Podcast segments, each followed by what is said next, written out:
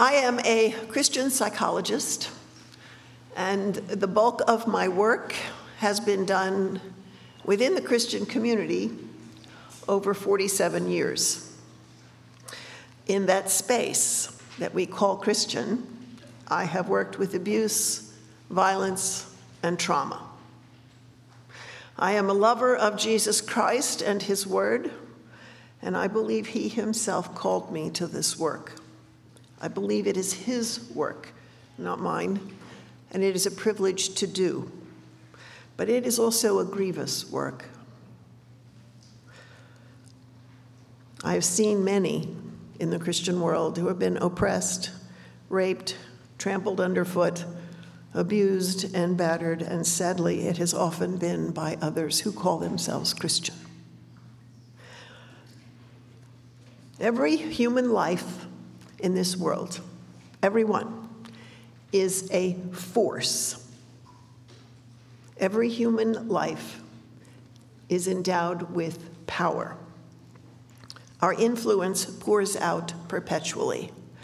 And if you're a bit skeptical about that, think of this the tiniest newborn influences two sleeping adults. And those adults are roused out of bed to come and feed and care for that little one. If those adults ignore or refuse to come and care and harden themselves to the need of the newborn, rejection, not care, will become the predominant influence in that little one's life.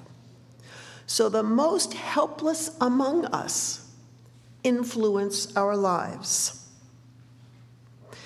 If we refuse and harden ourselves to the influence of others, we are not only shaping ourselves in bent ways, we are also shaping them. Our response to little ones of any kind, to the vulnerable, exposes who we are. If those two adults do not get out of bed and do not care for that little one, we are learning something about them in that process, not about the little one. So the most helpless around us influence our lives, and our response exposes us. And over time, that habituated response of the adults shape both the adult and the little one. If I continue to harden my heart, I am shaping myself in a particular direction and the one that I am hardening it toward. So they're both bent in a particular direction by the one with the greater power. The vulnerability of the baby exposes the hearts of the adults, and this is a very important principle as we look this morning at power and its abuse. So, when I use the word power, I simply mean that we have the ability to do something. We have the capacity to influence or to leverage or to master or to dominate or to coerce. Every human being has power. And by our sheer presence in this world, every one of us in this room has an effect on this world and on other people. It is inherent in being human to have power. It can be used for good, it can be used for evil, it can be withheld for good, and it can be withheld for evil. In Genesis, we read that when God created human beings, he invested them with power. He said, Let us make humans in our likeness and let them rule. That's a power word, right? He told them to be fruitful and to rule and subdue. They were to be f- fruitful in the use of their power, using it to rule and subdue the earth, not each other. The Hebrew word there means dominion or dominate.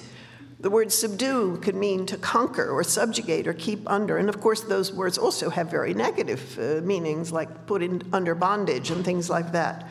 But the important thing is that the original directive from God was that that ruling and subduing was of his world, not of human beings. In the same verse, it says that God created humans in his own image. So power was given to humans who reflected God, the God who made them. And what do we know about him? He's good, he's faithful, he's a refuge, he's truth, he's love. So power was given to human beings who bore the character of God. And we are told that that God of all power blessed those human beings and pronounced a benediction over them.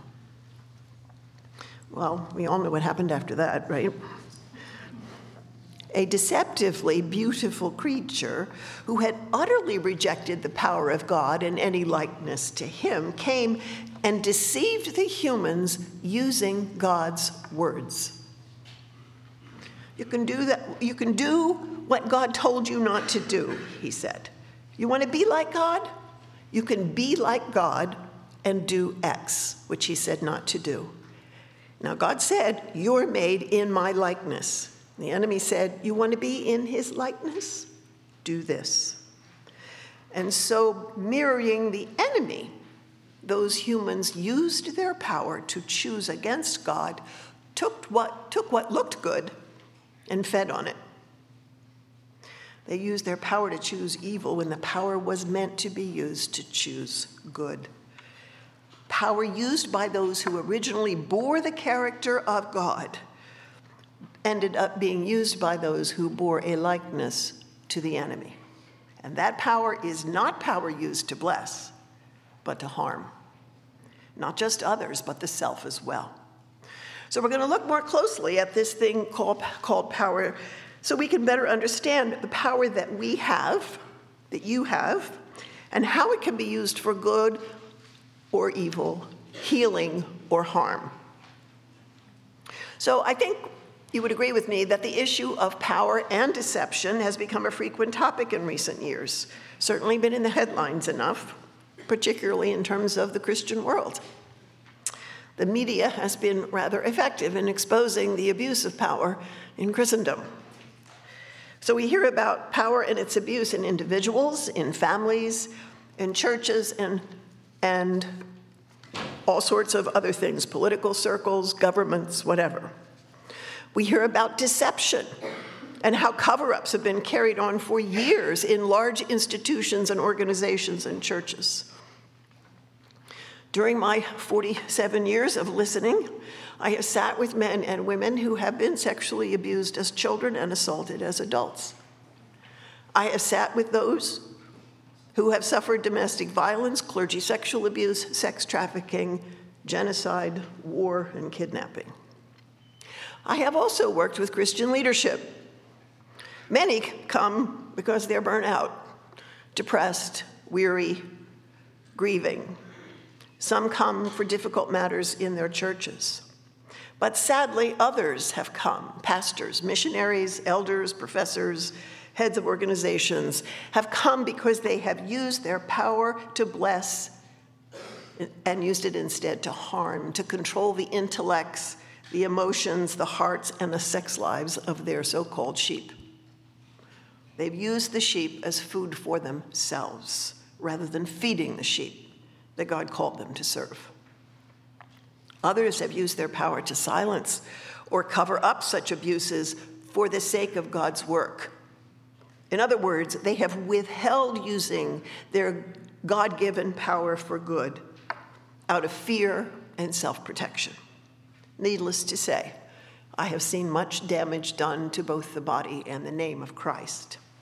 And it is for the sake of that body and that wonderful name that I think we need to look at these issues of power and abuse. So you are a part of the body of Christ, and many of you are caregivers or in leadership. That means you have relationships where you hold power in vulnerable or perhaps broken lives. Whether you are aware of it or not, whether you feel powerful or not, you have power in others' lives. I believe that you care about the body in the name of Christ, or you wouldn't be sitting here on a Saturday morning. You don't want to hear the word woe from the throne of God, which is what he spoke to the shepherds of Israel who fed on his sheep.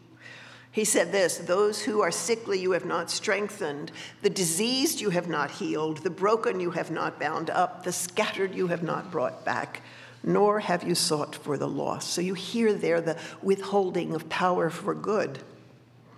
But with force, he said, and with severity, you have dominated my sheep.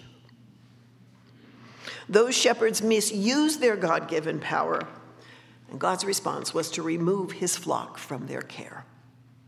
I believe that you're here because you desire to care for and protect the sheep of God. You do not want them to become prey to you or to anyone else. So, out of honor for that desire and concern, not only for the sheep, but for the glory of God, let me give you some thoughts about power. Now, we've already defined it it's the ability to make something happen, it's the ability to influence others.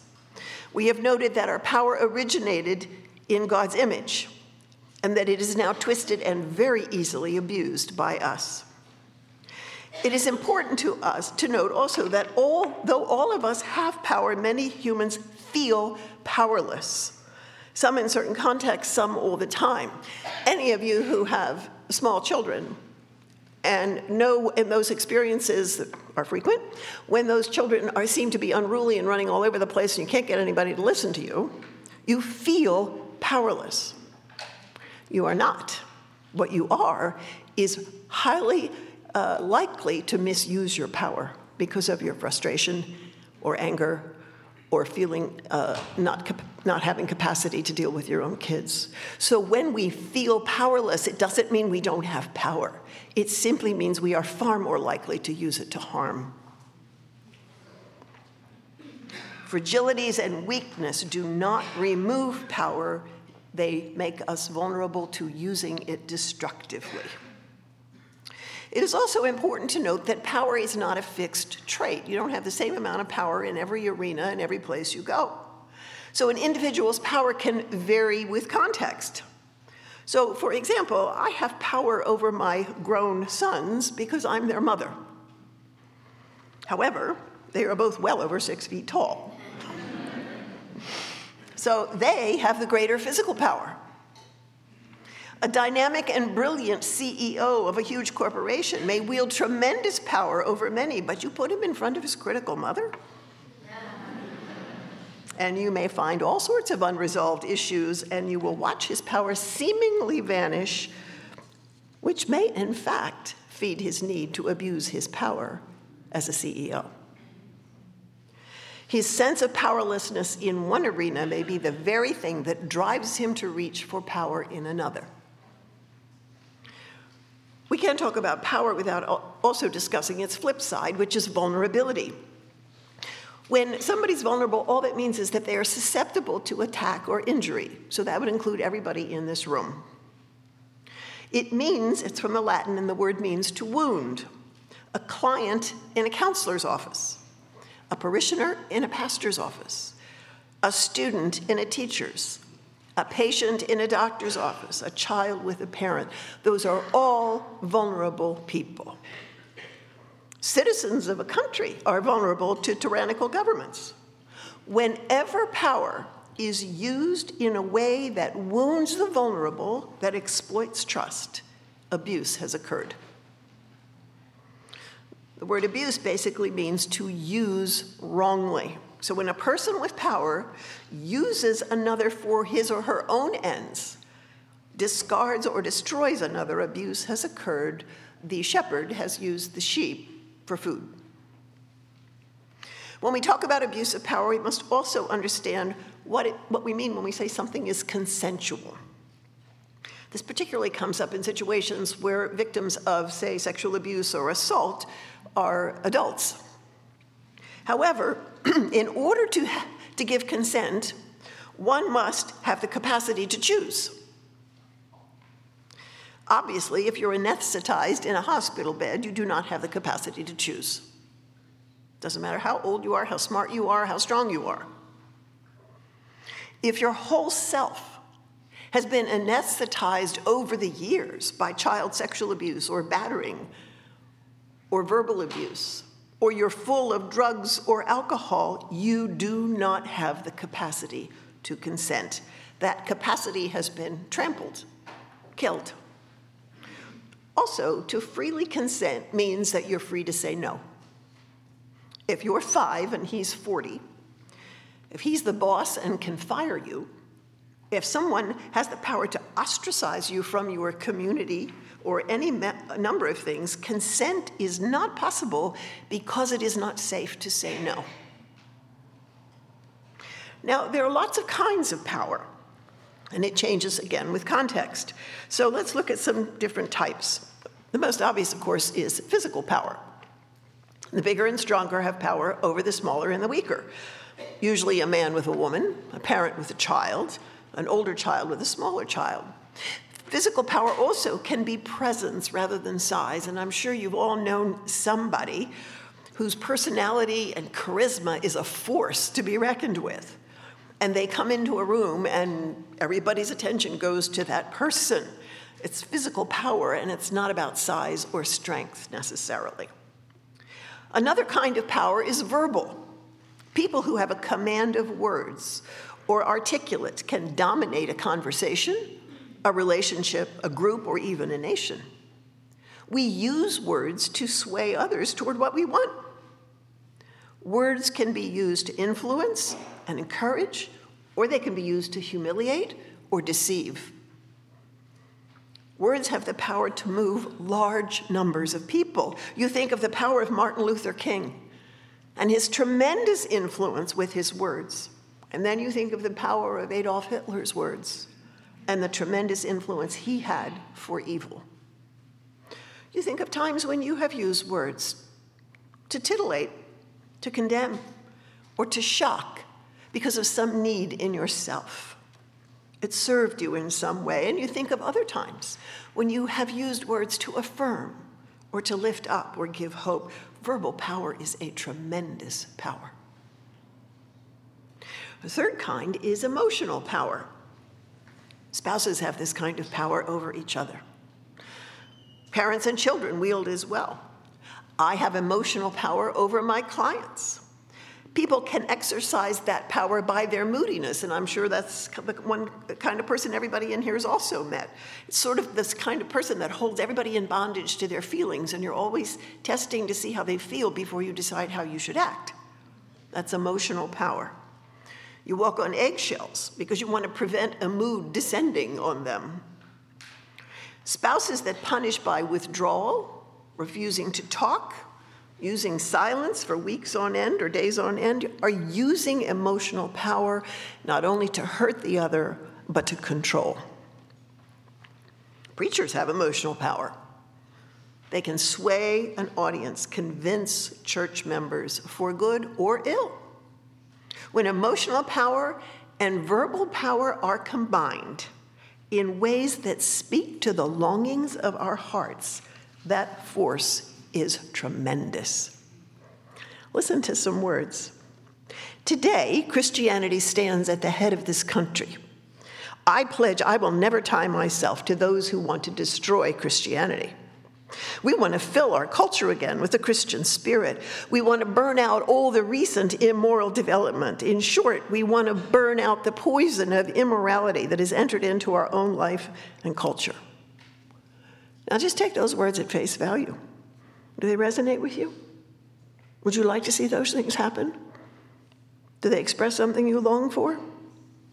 Here's a comment that one listener who heard that speech said this puts into words everything I've been searching for for years.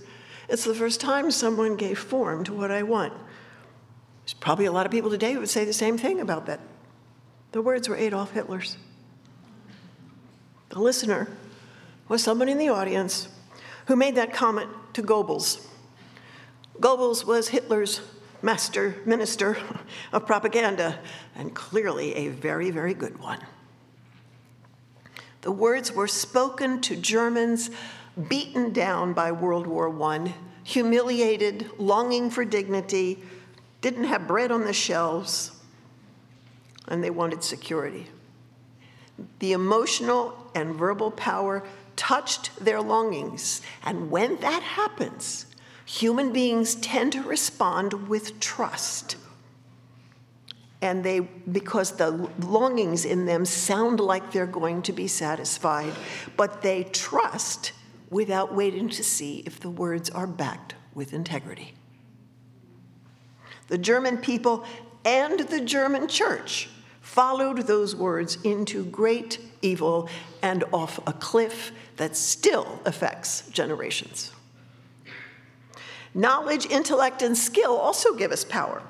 If I'm smarter or I have more skill in something, I have power in those arenas. My car mechanic has great power. He says to me, The gobbledygook is broken, and I need to replace it with a flippity flop. And you know what I say? Okay. Actually, what I really say is, how much? but you see, those with theological knowledge have theological power.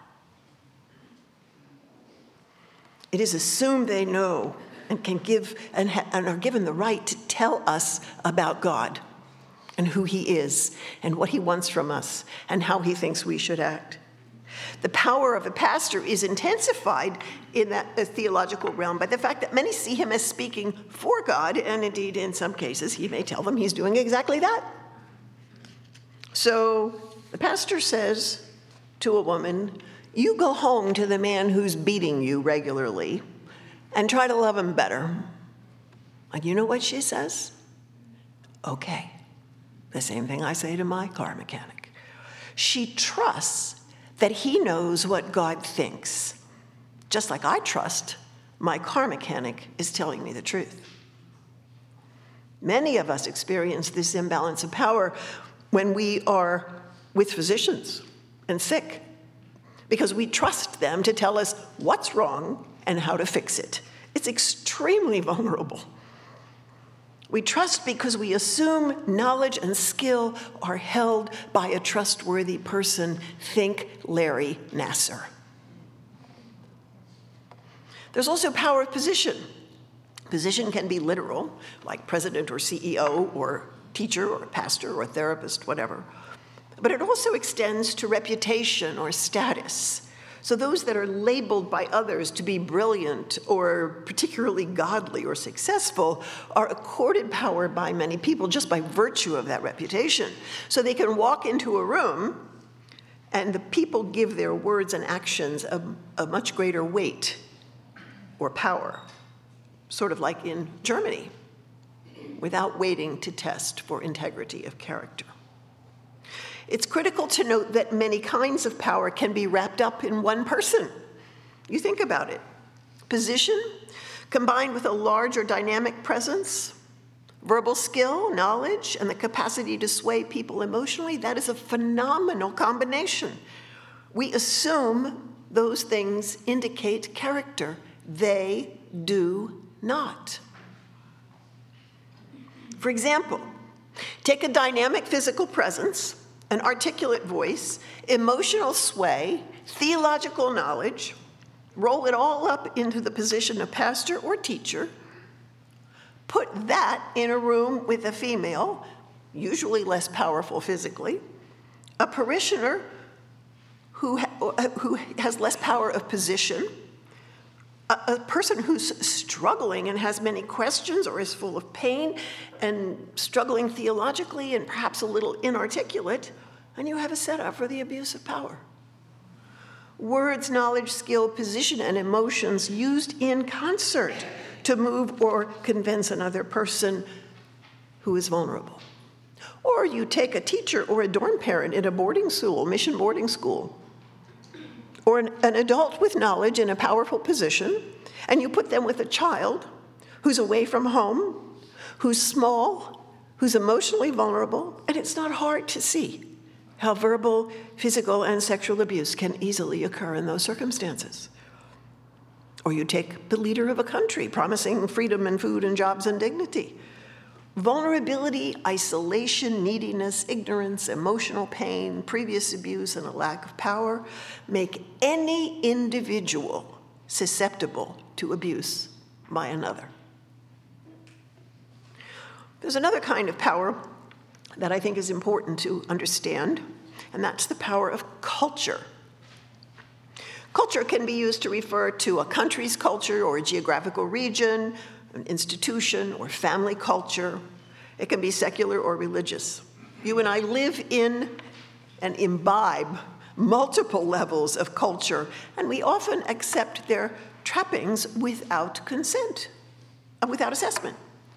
So I think people are often seduced by their own culture and they don't even know that they've swallowed it. We imbibe our surrounding cultures, we are shaped by them, and because it is simply what we know, we can easily be blinded to it, oblivious to the toxins we inject, and we stop we do not stop to assess what we're taking in. And you throw a few verses around some of those cultural things, and they're in. They're settled. So you think about it this way. Suppose you are a young black male living in an inner city in the midst of great poverty. You have no idea who your father is. You have never known an adult male who was nurturing or who held a regular job. You literally don't have a file in your brain for those things. So, how could you aspire to them if you can't even imagine them? Or have any idea what the road there might look like. The power of the culture of generational poverty and trauma and violence and abuse controls many, many people in this world. It's the only culture they know. How do you even know that the sexual abuse of a child is an aberration, an evil, if some, that kind of abuse is simply part of the culture? I was in a, a, a Cambodia some years ago, and I was teaching people from 10 different countries about trauma and abuse and all those things. And a woman came up to me afterwards and she said, I have lived and served in Mongolia for 10 years, and I have never met one female who was not sexually abused. They don't know how to imagine not being because of that culture. How do you grasp that domestic violence is an abuse of power when you've never known a female who wasn't beaten? And all the men and religious leaders in your life sanctify it with words taken from Scripture. The power of culture is profound and it increases exponentially when it is baptized by church leaders. The teachings and rules of a given culture can be a form of what we might refer to as systemic abuse. The meaning of the word system is to stand together. Churches, denominations have cultures. Those cultures are said to be biblical. What happens when the system and its leadership stand together and legitimize violence or rape or incest, followed by a church body that stands together, echoing that belief and supporting that belief with verses from the scriptures? It's a tremendous power, and it is very difficult for many of us to discern if it is all we have known, and it is extremely difficult to change. It results because of a collective of many types of power rolled up in one in a body of leaders that is used to silence, correct, and frankly oppress vulnerable, beaten down human beings with little to no power. The oppression of human beings is obviously an abuse of power. To oppress means to burden, to lie heavy on someone, to keep them down. It is an unjust use of our authority. It squeezes and suffocates human beings that we're told were created in the image of God. Do you ever think about the fact that you'll never meet somebody who wasn't? Doesn't matter who they are, what they've done, how they act. You'll never meet a human being who is not created in the image of God. Though it may be well hidden, it is there.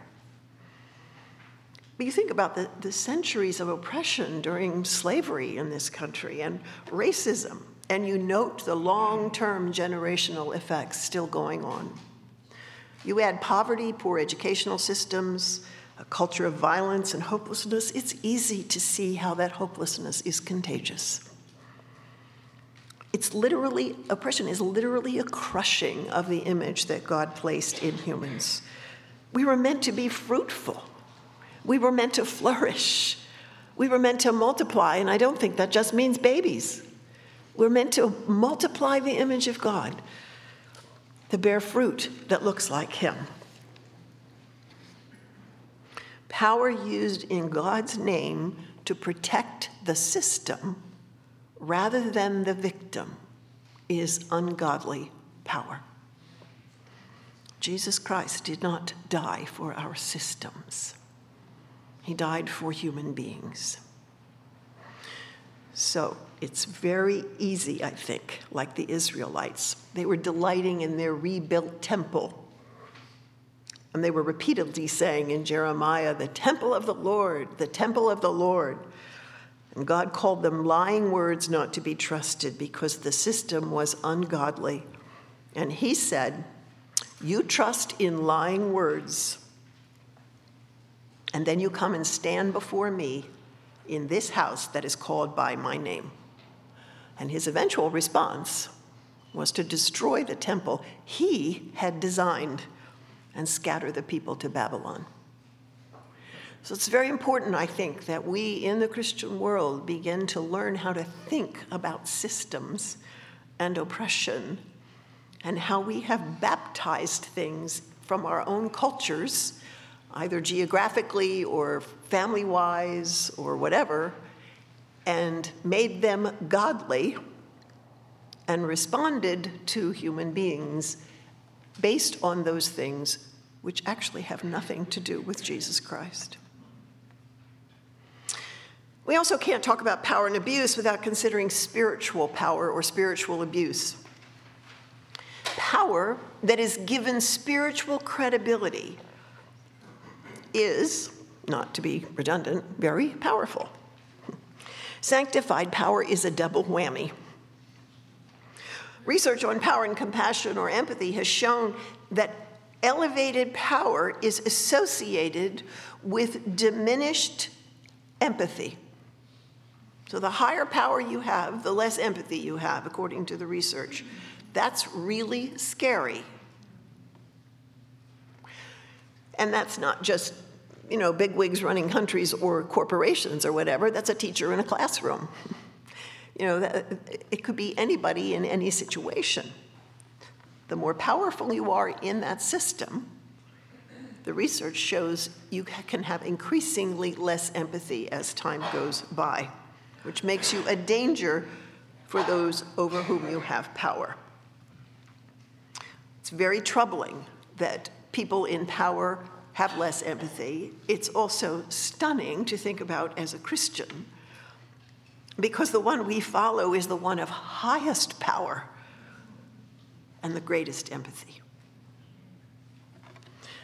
We'll talk a little bit more about that later.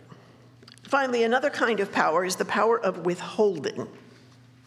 We see this in marriages sometimes, withholding words or affection or sex or money or whatever, and the withholding is for the purpose of controlling or coercing the other individual. Withholding power can also be complicity, and this happens certainly in families, it also happens in systems. When we stand together with abusive systems and keep silent about the abuses that are occurring, we are complicit with that system. The word complicit means folded up together with. So we can withhold our power to speak truth, to name or to validate vic- victims, which essentially means our power is being used in support of the abusive system, even if we're not saying anything. Someone who speaks out against abuse in a system is a dissident. And that word means to sit apart. So a dissident sits apart from the system that stands together. Sometimes not a very safe place to be. But our God calls us to use power to speak truth and to care for the afflicted and the, and the needy. And when we do that, we take risks for sure. But we are also following our Lord, who was a dissident and who spoke out against the systems of his day that were crushing and abusing human beings. let's switch tracks just a minute here. And let's look a little bit more intently at the abuse of power and its relationship, which is very intimate, with deception. There are three components to the abuse of power the deception of self, the deception of others, and then finally the coercion of others. An abuser deceives and confuses others. But the one abusing power is clearly already deceived. Deceived in terms of being able to deaden his or her ability to discern truth and lies or good and evil. Telling him or herself, I'm doing this because, or this is really okay, or whatever. And so all of that deception goes on inside and then begins to exercise itself outward. So we deaden our, uh, our ability, again, to discern good and evil when we are abusive. Truth and lies not only are confused, sometimes they're actually reversed. So self deception works in concert with temptation. So we can convince ourselves of the rightness or goodness of things that are in fact wrong. That's exactly what Adam and Eve did. Self deception worked in concert and so with, with, temptation. And they convinced themselves that they were doing a good thing that would make them more like God. Classic example, of course, is domestic violence. I hit her because she, right? Self deception functions like a narcotic. It numbs us to the damage and danger of our choices. And of course, if we engage in self deception long enough, we lose our, over time, we lose our taste for good and our power to hate evil. And we eventually can silence the voice of God in our lives and our response of fear to that voice. Of course, the problem is that sin actually does hurt us. So we've numbed ourselves to something that is doing damage to our souls, which is very frightening. And once we begin removing our taste for good and our power to hate evil, it's very easy to habituate that deception, and it can be increasingly practiced by a dead soul. You think about somebody who's had an addiction for years, that's what this is. That they are deceiving themselves that this is okay somehow, or this is good somehow for me and over time, they lose the capacity even to make the choice. It's just become what they do. And once we have deceived ourselves, it's really not very hard to deceive others. So you go back to the domestic violence thing, and somebody's sitting in front of the pastor. Well, I, I, don't want to hit her. I didn't mean to hit her, and I love her very much. But you know, she blah, blah, blah, blah, blah, blah, blah. Right? And so the person who did the violating is putting it in words that say the other person made me do it. And if the words are good, they can pull the person they're talking to into the same deception. And so you've got two people in the room saying, but she, which is diametrically opposed to our Lord, who said, what comes out of the heart of a person, what comes out of a person comes from the heart of the person. I did that because me, not because she. She may have done a lot of wrong things, but that's what came out of you tells us about you. Dece- deception keeps us from looking at that. So, again, we can use then our personality, our traits, our skills to deceive others and draw them into the cover up. And we can easily present ourselves as being for others rather than against them. So, you take some of the big things in the media lately about church leaders and things like that who have done some horrific things and have looped in others in leadership in their systems to see that that's a sad thing and i'm sorry that happened but you know we're really trying to do this over here and it's very important and we have this mission and it's for god and on and on.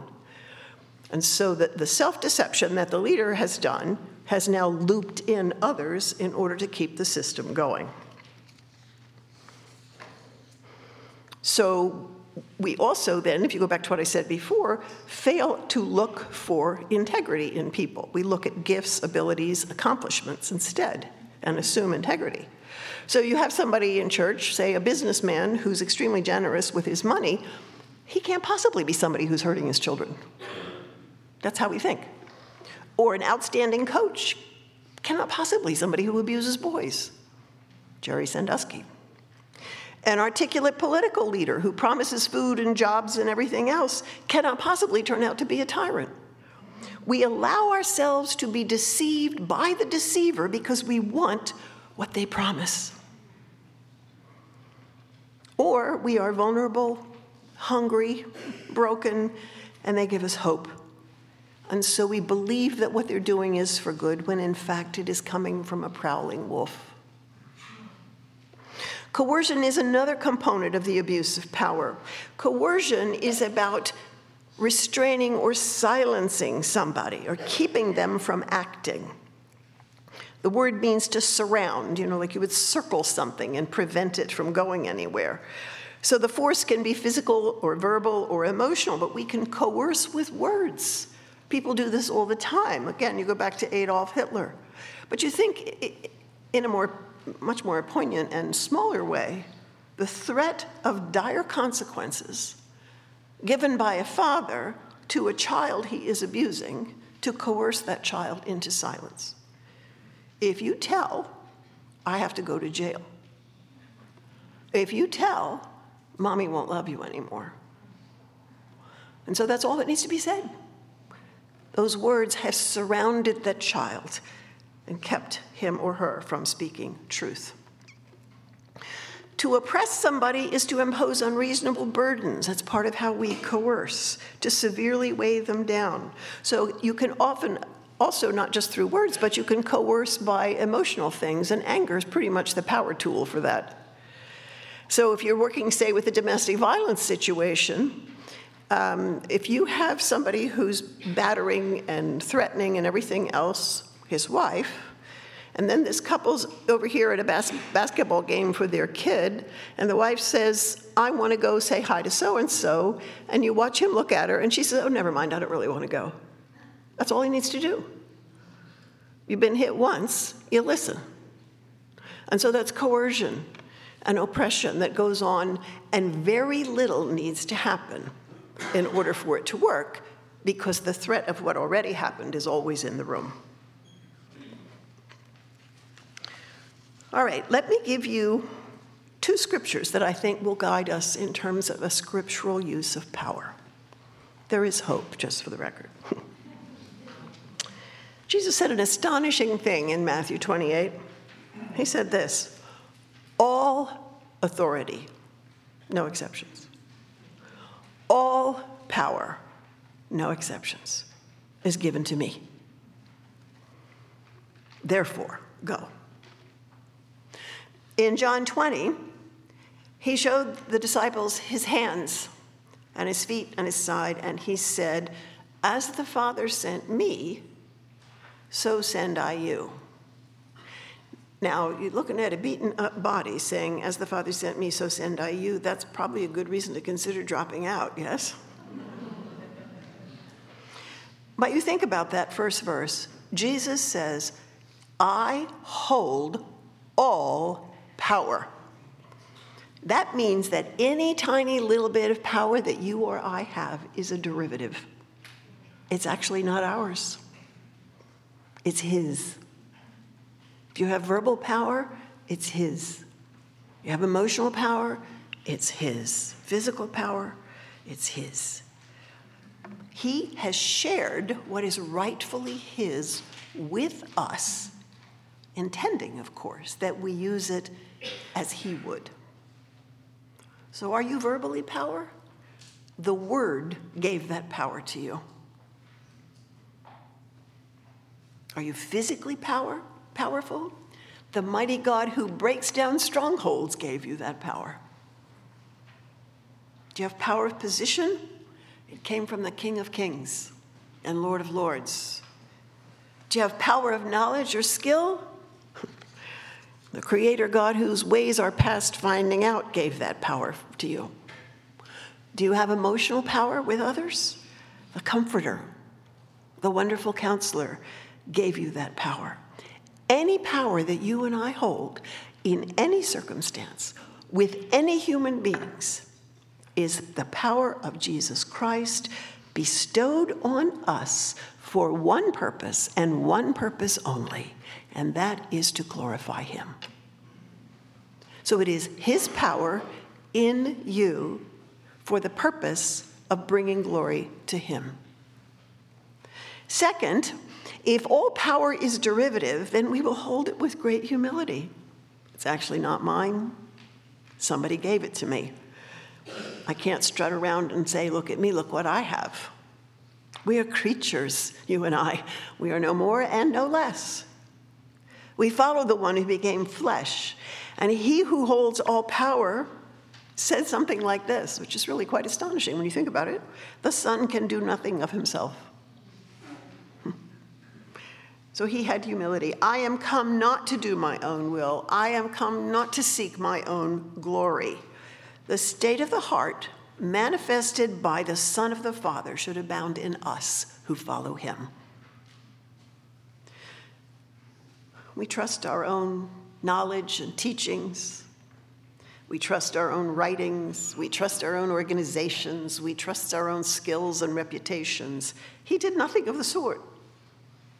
We seek a share of the glory and power for ourselves. He humbled himself before God and man and became a servant.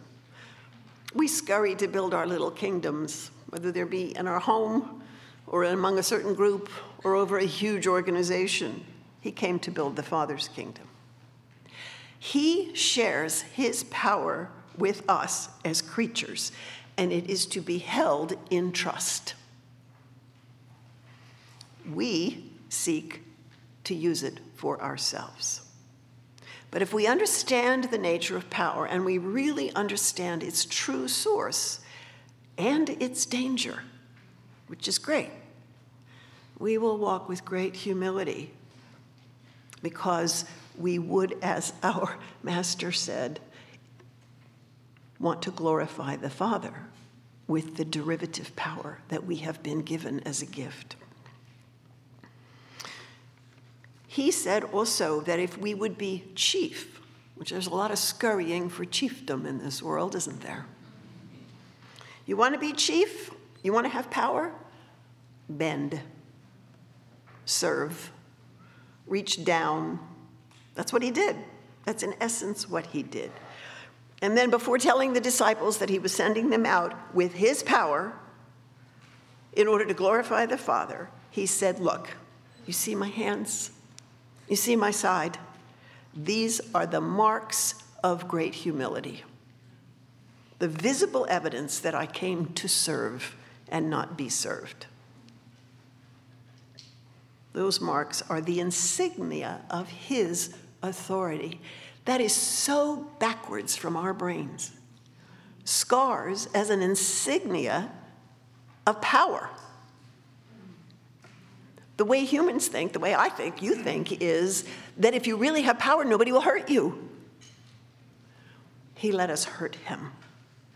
So, those of us who are called to follow him and who are endowed with his power, and there's nobody in this room who is not, endowed with his power, are called to go the way of the cross. Third, we tend to make the mistake, I think, of seeing power as an external thing. That's not about having rule over a spouse or a church or a parishioner or an institution or a country or whatever. It's not external. I mean, if it's external, Jesus really messed up. It's internal. God's kingdom is the kingdom of the heart. It's not the kingdom of our churches and institutions and organizations. They're not going to heaven. He's building his kingdom, not ours, and he does that by having authority over the human heart to the point that it is full of the Spirit of Christ. That is godly power. And we are full of God's power internally when the fruit of our lives looks like Him. And we bear the fruit of light and truth and grace and love into all of our external enterprises. So they become full of Him by virtue of us being full of Him. Any cause or work, no matter how good, that leads us to sin has become an ungodly force in our life. Anytime we tell ourselves, but this is God's work and I need to protect it, so I have to hide this, it's already not God's work. Any power God has given us to be used is to be used in conformity to the Word of God and the character of God. And if we use our power as He intended, how will we serve? We've said that all power is derivative and is to be held with humility. To what end? It's to be held in love to God and others. Its sole purpose is that it should be for the glory of God.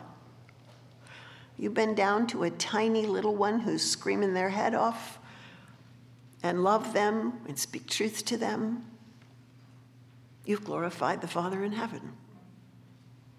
You run a big company, you got people all over the world doing stuff for Jesus. Something happens, you choose not to protect the company, but rather to honor him. You've glorified the Father. Any use of power that's based on self deception is a wrong use of power. Using power to drive ministry workers into the ground for the sake of the gospel is a wrong use of power. Using emotional and verbal power to achieve glory when God clearly says he will share his glory with no one, is a wrong use of power. Using the power of theological knowledge to maneuver people to achieve our own ends is a wrong use of power. Using your position or your power in the home or the church to get your own way, to feel better, to meet your own goals, to silence or frighten others is an ungodly use of power using our influence, our reputations to manipulate others to further our ends is a wrong use of power. In addition, the failure to exercise godly power, withholding it in the face of sin or tyranny or oppression, is for us to sin against a holy God, for we have become folded up with evil that he hates. It is also an abuse of power for we have nullified our God given power to speak truth in this world, and we have become a silent oppressor instead. He says, use your verbal power and open your mouth for the mute, for the afflicted, for the needy. Complicity is a strangling of God given power meant to, to be active in this world on his behalf. I want to close this by telling you a story, true story, because I think it helps us see how God would have us exercise our power. Because you see, I think God gave us power to bless, not to harm. That's the purpose of the power that we have. That's how He used His and continues to. So, power is meant to be a benediction over others and this world. You and I have God given power to bless the people in our homes and our churches and our cities in our country and the world. The origin of bless is an Old English word which means to mark or make sacred by blood. God calls us to use our power to bless by way of sacrifice, by way of the cross. And again, make note that it is the one who holds all power who made that sacrifice, and it is the powerless that he blessed. Our younger son worked in um, Abu Dhabi for some years for a member of the royal household, someone he had met during his work in Washington, D.C., and he was invited over there to continue that work in Abu Dhabi. While he was there, my husband Ron and I went as the prince's guests to visit our son and to see the country. At the last minute, we got a phone call, um, and we were asked by His Highness to come a few days early because his schedule had changed and he wanted to be in the country when we arrived. And the call came through, and we're standing there with the phone looking at each other, and we know that this is going to make a disaster out of our schedules. And our immediate response was to say, Of course. the prince had come, we would go. No thought required. It would impact others, but our response was certain and sure, and therein lies the first lesson. I, without thought, gave earthly royalty and power immediate obedience. Now, I don't think I made the wrong decision. But it was a cause and continues to be a cause for reflection to me to realize how quickly I bowed. I have realized that it is in all of us to bow wrongly to power, particularly when it looks good. And how often has my Lord, the King of heaven and earth, called to me and I have equivocated or delayed, or even at times of my life flatly refused? I would do for an earthly prince what I would not do for my Lord, who holds all power and who has blessed me by his blood. We went. We went on a fancy airline. We had very fancy seats. We had very fancy food. We were met at the airport by our son. We had flown overnight to be whisked away to the palace immediately to meet the prince. I am a female. I was walking into a room full of Arab men. So I went over protocol very carefully with my son. And he said things like, We'll walk in, you'll stand in the doorway and wait to be greeted. You will not speak first. The prince will stay seated. You will sit where you're told. I'm sure he enjoyed telling his mother that.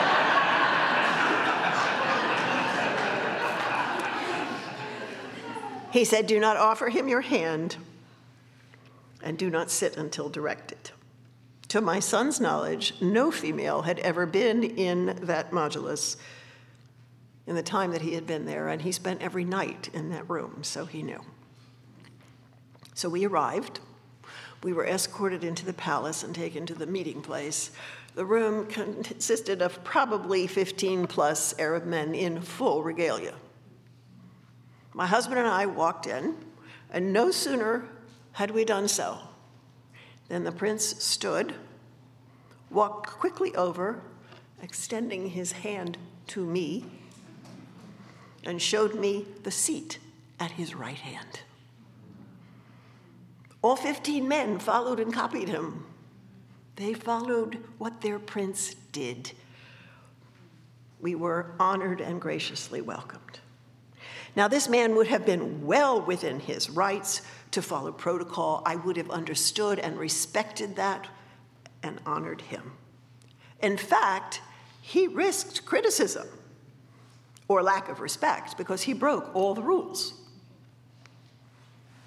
In fact, he broke them boldly because he had an audience. He chose to gather up his power, which is great, and instead use it to pour out blessing, which he continued to do during our whole stay in that country. He embodied for me power poured out as blessing. That gracious sheikh blessed my son, and still does, abundantly by welcoming him into his life and work. In turn, for sake of the Son, he blessed my husband and me. By stepping across all those human divides, titles, and fortifications and position, and invited us to sit at his right hand and receive honor from the one we came to honor. It is a small taste, but a true one, I think, of the Lord of heaven and earth seated on the throne with grace and glory. And I was awed by the earthly prince who crossed over position and tra- tradition and culture and gender and training to greet me with his hand. But that experience has taught me many, many times as I have reflected on it the awe due to my true Lord, who at great cost beyond measure has welcomed me and you crossing over the barriers of highest position, as well as those of sin and death, to welcome us to his right hand. We are indeed blessed by his blood. It is my prayer that you and I, as his children, will view earthly power with clear eyes and not be seduced not deceive ourselves or others regarding any use of power that is not under the authority of the one who holds all power. May we live in the dark places, and there are many, shining as light, the light of Christ, shining on the abuses of power around us, whether they're in our own churches or families or companies or neighborhood. And may we speak to those individuals or systems who are crushing God's little ones in God's name. And like our Lord, lay aside every bit of earthly power to step across the divides that human beings have made, to step out of our high positions, to reach out with love to those whose power has been trampled sometimes for generations, bestowing benedictions as we go. All power, he said, no exceptions, has been given to me in heaven and on earth. Therefore, you go and bless my world. Thank you.